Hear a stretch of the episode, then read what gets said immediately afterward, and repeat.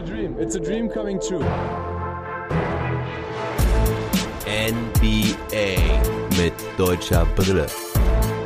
Von und mit dem einzig wahren Philly Fiddler. Lakers win Big Game 4. Und zwar mit Defense. Ein wenig spektakuläres Spiel, aber stets spannend und eng. Die Lakers haben jetzt drei Matchbälle, gewinnen dieses Spiel mit 102 zu 96. Die Heat wieder mit Bam Adebayo, doch die Lakers passen ihr Spiel an und können vor allen Dingen Jimmy Butler erfolgreich eindämmen und so gewinnen sie mit einer geschlossenen Teamleistung dieses wichtige Spiel 4, haben damit den 3 zu 1 Vorsprung in dieser Serie. Ansonsten wäre es ein 2-2 geworden und der Druck wäre nochmal deutlich, deutlich höher gewesen für LeBron und Co. Doch jetzt sind sie nur noch einen Schritt, einen Sieg davon entfernt, diese Finals in der Bubble 2020 zu gewinnen. Diese Folge befasst sich fast ausschließlich mit diesem Spiel 4. Es gibt nur eine News, die ich aber euch kurz vorab mitteilen möchte. Drew Holiday von den New Orleans Pelicans ist Teammate of the Year geworden. Das ist ja auch ein Award, der von den Spielern gewählt wird. Er wird also zum besten Mitspieler von allen NBA-Spielern gewählt. Dieser Award steht für selbstloses Verhalten und vorbildlicher Rolle als Mitspieler, als Leader, als Mentor auf und auch neben dem Platz. Herzlichen Glückwunsch nach New Orleans. Drew Holiday auf jeden Fall ein cooler Dude. Ja, diese Folge wird nicht präsentiert von der Deutschen Telekom die mich heute Nacht mal wieder etwas hängen lassen hat. Die Internetverbindung war einfach mal für eine Zeit lang nicht da. Sie haben sich wohl gedacht, nach nachts können wir das Internet mal kurz abschalten. Braucht ja sowieso keiner. Am Arsch. Ich will NBA Finals gucken, Leute. Und was soll der Mist? Nein. Diese Folge wird präsentiert wieder mal von Shooters, eurer Kleidung für das fünfte Viertel. Schaut auf shooters.de rein. Wenn ihr einen 15% Rabatt haben wollt, schreibt mir eine kurze Nachricht und ich schicke euch einen Code direkt rüber. Aber schaut auch gerne auf meinen Profilen der sozialen Medien rein, denn da wartet noch ein Gewinnspiel auf euch. Zu gewinnen gibt es da ein cooles T-Shirt mit dem Aufdruck Straight Outta Bubble. Beeilt euch, denn das Gewinnspiel läuft zum Ende der Finals aus. Also, es könnte schon am Dienstag vorbei sein. Äh, es könnte schon am Freitag vorbei sein, wenn die Lakers auch Spiel 5 gewinnen. Jetzt aber zum Spiel. Im kurzen Nachgang zu Spiel 4, welches Jimmy Butler ja so monsterhaft, legendär gewonnen hat für die Miami Heat. Jimmy Butler war der erste Spieler, der in den Finals mehr Punkte, mehr Rebounds und mehr Assists als LeBron James holt. Das hatte zuvor noch nie einer geschafft. Nach dem Spiel hatte Jimmy Butler übrigens auf dem Court noch gesagt, während er runterging, they are in trouble, they are in trouble, um den Druck nochmal mit etwas Trash Talk zu erhöhen. LeBron James und seine Lakers auf jeden Fall jetzt unter Druck nach diesem 2-1. In einem Interview sagte LeBron dann später, dass er weniger auf Trash Talk setzt, sondern lieber sein Spiel dafür sprechen lässt. Zitat, The way I play this game is enough trash talking in itself. Also er lässt lieber Taten sprechen, als Worte loszuwerden. LeBron James übrigens im letzten Spiel auf Platz 2 vorgerückt, der Total Assists in der Playoff-Geschichte. Er zieht an John Stockton vorbei. LeBron jetzt also mit 1840.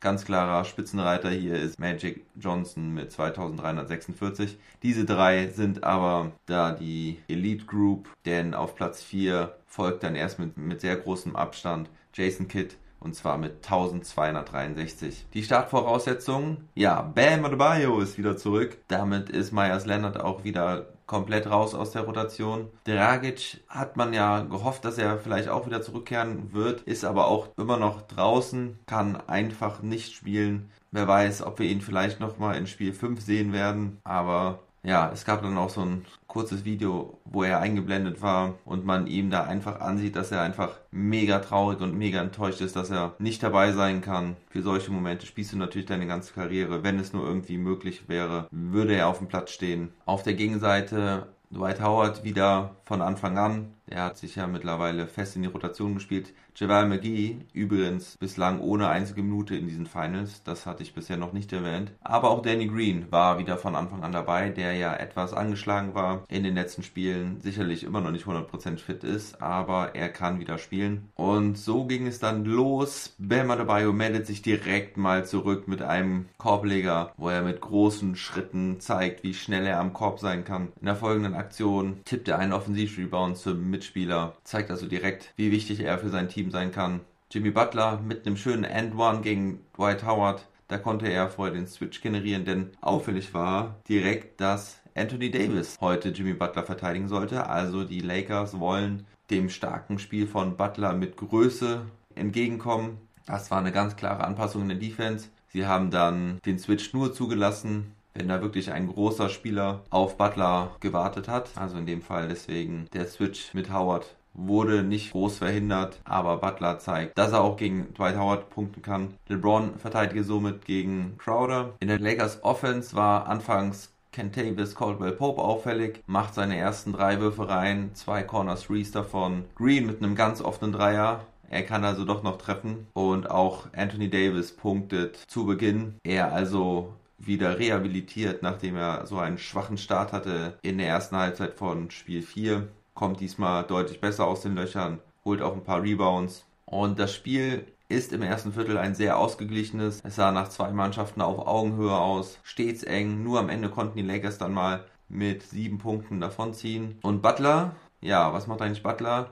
Der macht seinen letzten Jumper aus der Mitteldistanz rein, so dass es am Ende dann nur noch 5 Punkte waren. 27 zu 22. Butler macht wieder seine ersten 5 Würfe rein. Also trotz der defensiven Anpassung konnte Butler da weitermachen, wo er in Spiel 4 mit aufgehört hat. Zudem übernimmt er weiter den Job als Playmaker den Dragic vakant gelassen hat durch seine Verletzung. Insgesamt gab es wenig Dreier. Beide Mannschaften versuchen eher Punkte in der Zone zu bekommen, versuchen nah an den Ring zu kommen. Und das sollte auch das ganze Spiel so bleiben. Im zweiten Viertel eine lustige Aktion. Jay Crowder stellt sich neben Markeith Morris, als der gerade Anweisung von seinem Assistant Coach Phil Handy bekommt. Head Coach Vogel hört man dann ganz klar rufen, That's Bullshit, Bullshit. Das ist ja sehr sauer über diese Aktion, aber Crowder macht nichts Unerlaubtes. Auch wenn man das sicher moralisch in Frage stellen kann, was er da macht. Ich fand es in der Situation lustig. Als Lakers-Fan wäre ich ziemlich angepisst gewesen weil ich solche Aktionen eigentlich nicht mag,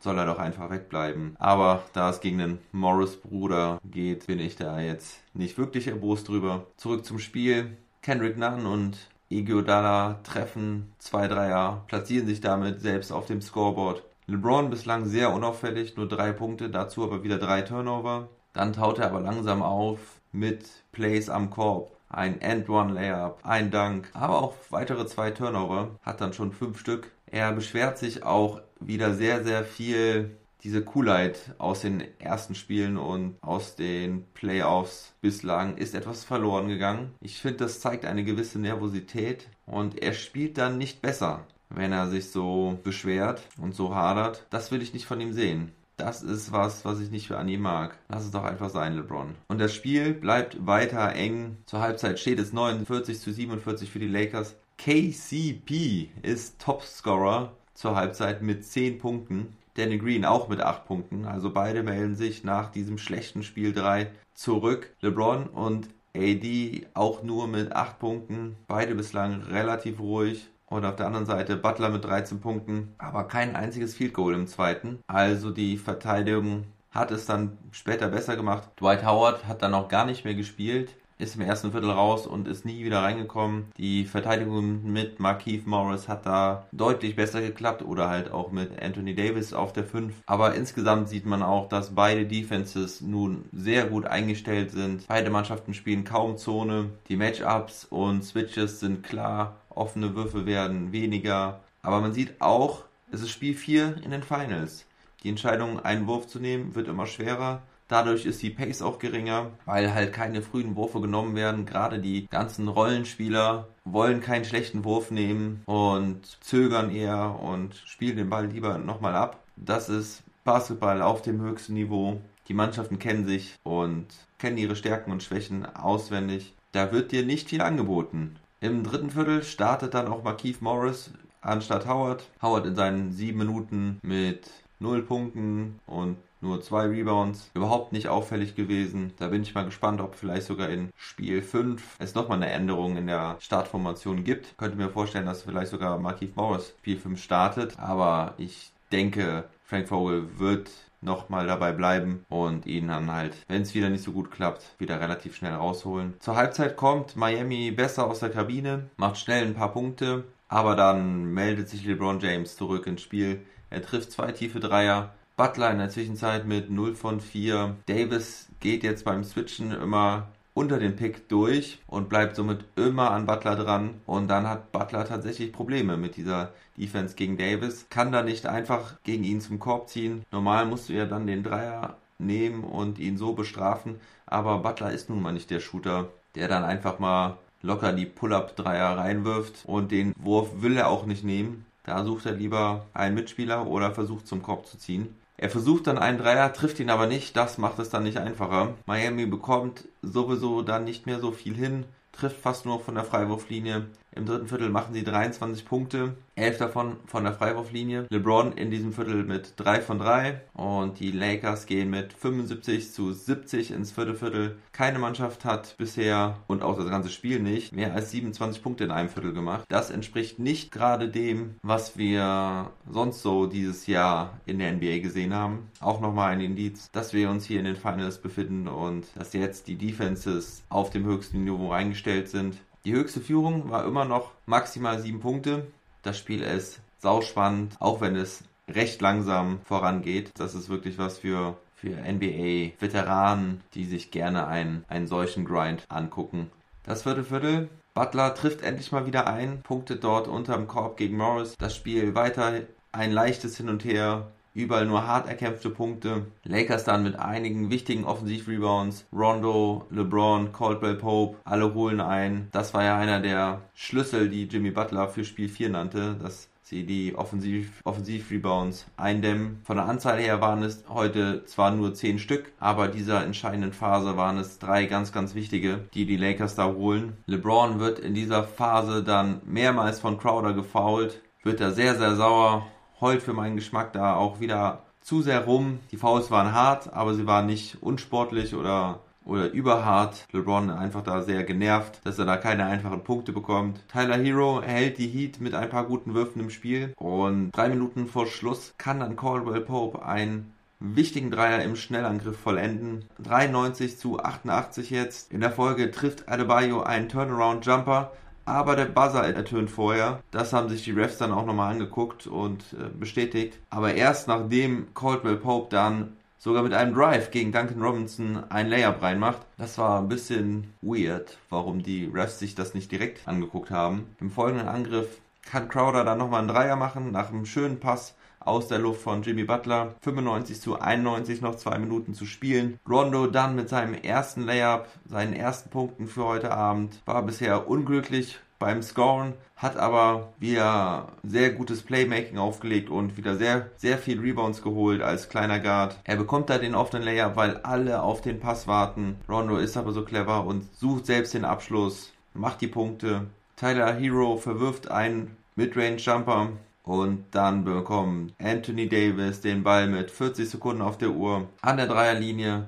Er überlegt, schaut, die Shotclock läuft langsam runter. Dann wirft er, trifft den Dreier. Dagger, 9 Punkte Vorsprung, 100 zu 91. Butler macht dann zwar nochmal einen Dank und die Lakers werfen tatsächlich nochmal den Ball weg. Also die Heat bekommen den Ball nochmal. Butler zieht zum Korb und Anthony Davis besiegelt den Sieg endgültig mit einem Block gegen Jimmy Butler. Das war sein vierter Block. Für mich auch Spieler des Spiels, wo keiner so wirklich überragt hat, hat Anthony Davis vorne solide 22 Punkte aufgelegt bei acht erfolgreichen Würfen. 16 hat er genommen, aber vor allen Dingen hat er defensiv Butler eingedämmt. Diese vier Blocks zeigen die Präsenz unterm Korb.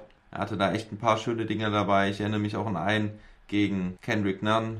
Also unterm Korb war es extrem schwer für die Miami Heat, weil die Lakers ihr Spiel so angepasst haben, dass Davis mehr unterm Korb verweilt. Lob an dieser Stelle an Coach Vogel und sein Team für diese Anpassung. Ich bin gespannt, ob Butler im nächsten Spiel dann vielleicht sogar mehr von außen wirft, sein Spiel anpasst oder wie die Heat auf diese Umstellung reagieren werden. Die Lakers gewinnen dieses Spiel also vor allen Dingen mit dieser Anpassung in der Defense, mit einer generell guten Verteidigung, haben wenig freie Würfe zugelassen, haben einfache Würfe verhindert und vorne konnten sie ihre Offense relativ solide durchdrücken. War jetzt offensiv kein Spektakel, aber mit dieser Defensivleistung kombiniert hat es gereicht. Und da muss man auf jeden Fall Kentavious Caldwell Pope nochmal loben. Für mich der X-Faktor in diesem Spiel. Er hatte am Ende 15 Punkte, 3 Rebounds, 5 Assists, hat also auch als Playmaker agiert, trifft 6 von, von seinen 12 Würfen, 3 von 8 Dreiern, nur ein Turnover. Definitiv gutes Spiel von ihm. Genereller Blick auf die Zahlen. Gucken wir erst auf die Teamstatistiken. Die Lakers wieder mit 15 Turnovern. Sollte aber nicht ausschlaggebend sein. Die Wurfquote mit 44,3%. Wie gesagt, nicht berauschend. Die Dreier liegen bei 35,9%. 14 von 39 sind es. 10 Offensivrebounds hatte ich schon angesprochen. Und bei Miami sind die Quoten nur etwas geringer.